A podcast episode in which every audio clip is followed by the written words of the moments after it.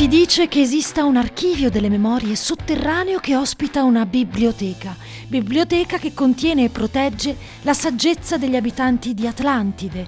Un passaggio segreto collegato a una zampa della Sfinge condurrebbe a tale tesoro nascosto. Se ne dicono di cose, eh? ma non sappiamo più a chi e a cosa credere. Veniamo al mondo, impariamo a parlare, la scuola, il lavoro, una manciata di desideri, la lotta, il sogno e via. Tutto scorre velocissimo. Pochi mettono in discussione la storia, figuriamoci la leggenda. Io sono Francesca Baraghini. Benvenuti in Red La storia di Atlantide nelle parole di Platone, città nascosta oltre le colonne d'Ercole, sprofondata in un singolo giorno e notte di disgrazia, abitata da creature leggendarie fatte di ali e serpenti al posto dei capelli, sirene capaci di volare e dalla voce manipolatrice, ciclopi, tritoni e centauri, ma c'erano anche i cosiddetti figli delle forze creative con poteri divini, femminili e maschili, che avevano una cosa in comune l'occhio in più, capace di spostarsi lungo il corpo e apparire, se necessario, sul retro della testa, nel palmo della mano.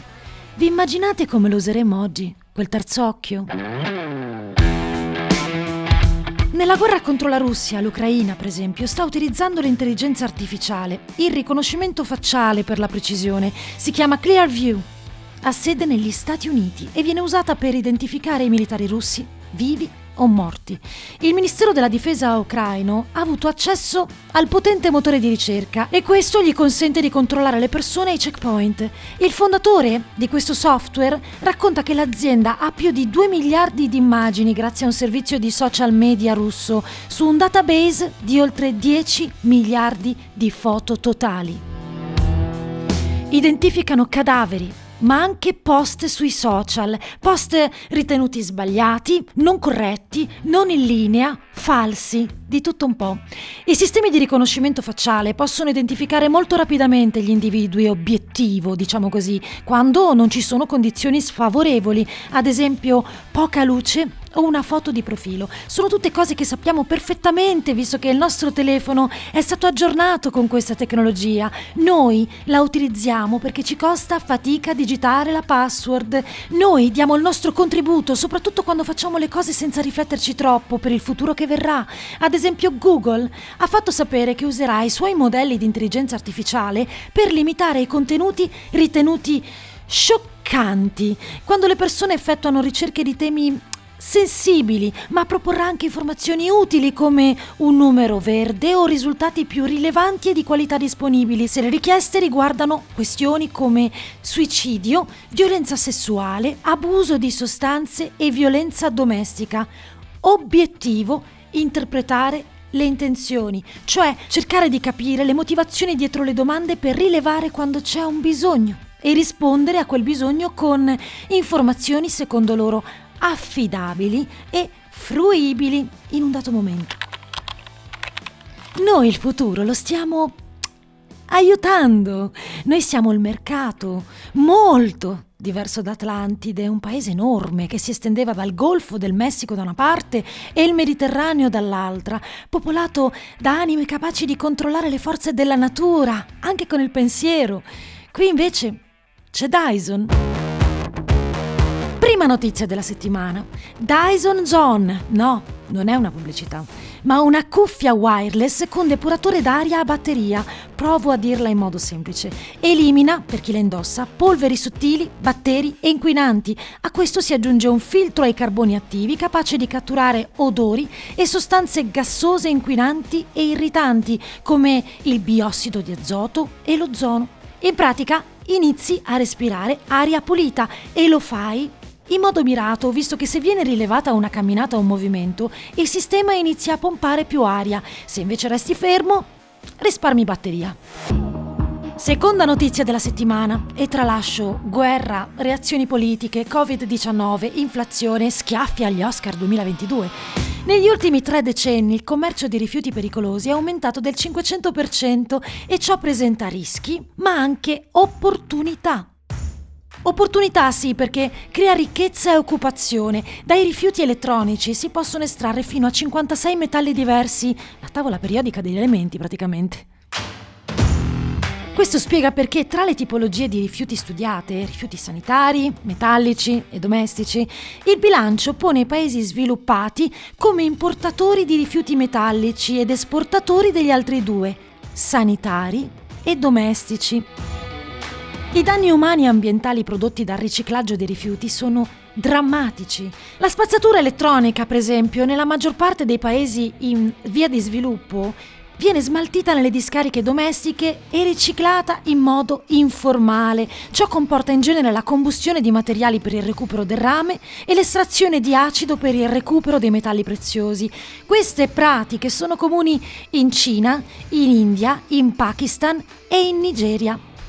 In Nigeria ogni anno arrivano 400.000 computer e le ricerche hanno rilevato livelli elevati di contaminazione da metalli pesanti.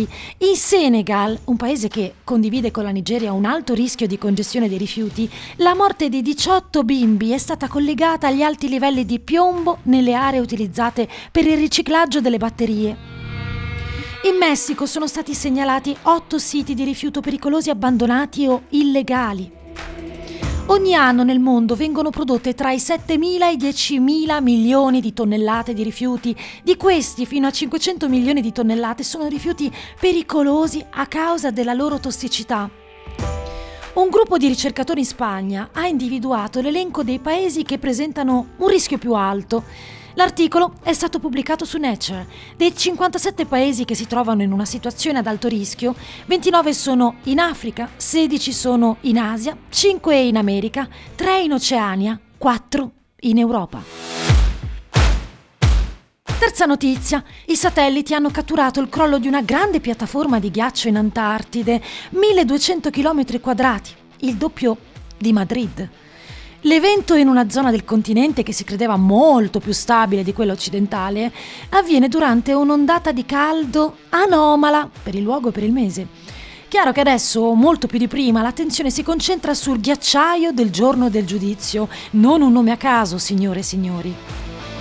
È gigantesco, grande come la Florida, si sta sciogliendo rapidamente e potrebbe causare l'innalzamento del livello del mare.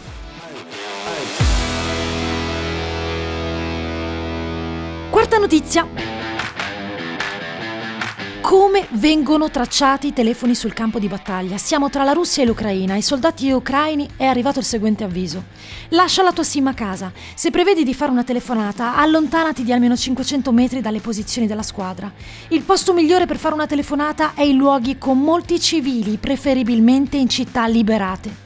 Tieni il telefono spento, la tua vita dipende da questo. Non accettare codici di ricarica o carte dalla gente del posto. La giovane donna che ti ha portato una ricarica dal villaggio vicino potrebbe lavorare per il nemico. Fai attenzione ai tuoi compagni. Un amico chiama la sua ragazza e circa un'ora dopo la tua posizione viene bombardata o attaccata. Ricorda, il nemico potrebbe ascoltare le tue conversazioni indipendentemente dalla tua scheda SIM o dall'operatore di telecomunicazioni che stai utilizzando. La guerra per tutti è 24 ore su 24, qualsiasi cosa si faccia. È possibile che alcuni sistemi possano identificare direttamente la posizione del telefono quando i simulatori si connettono ad essi, ad esempio accedendo al sistema GPS interno del telefono. I russi stanno utilizzando un sistema di guerra elettronica composto da due droni e un camion di comando come mezzo per localizzare le forze ucraine. Questo sistema può captare più di 2000 telefoni entro un raggio di 4 miglia, consentendo potenzialmente di trovare tutte le posizioni. A incuriosirmi non è stata una strategia letale e nemmeno il perché funzioni ancora la rete telefonica nonostante i bombardamenti, ma un atteggiamento, la vulnerabilità che appartiene a ogni essere umano, la noia. L'esercito ha invitato i soldati a non usare il telefonino, nemmeno per chiamare la fidanzata, ma loro disubbidiscono, lo fanno per distrazione soprattutto. Una ricerca dell'Università di Toronto afferma che accedendo al sistema operativo di un telefono, un nemico potrebbe hackerarlo, cioè fartelo sembrare spento, in realtà no.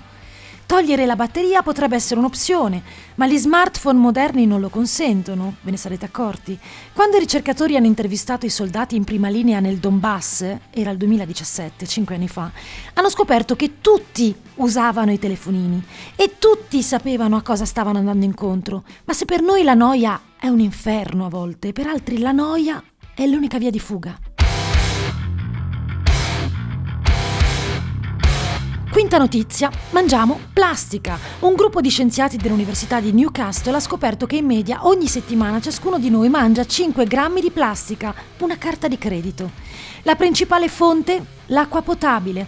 Tutte le acque, quelle sotterranee, le acque superficiali, l'acqua del rubinetto e l'acqua in bottiglia sono contaminate da microplastiche in tutto il mondo. Subito dopo c'è il sale, i crostacei che mangiamo interi poi, compreso il loro apparato digerente, abituato a digerire plastica per colpa nostra. Ma la plastica viene trasportata anche dall'aria.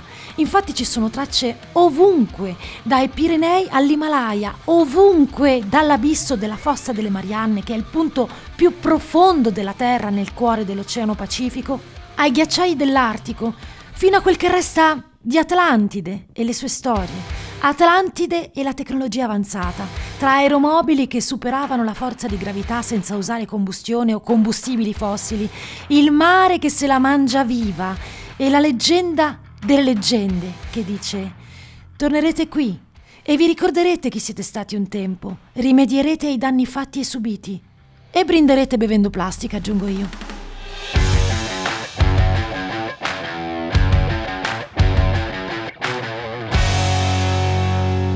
Red Zone è una produzione Dopcast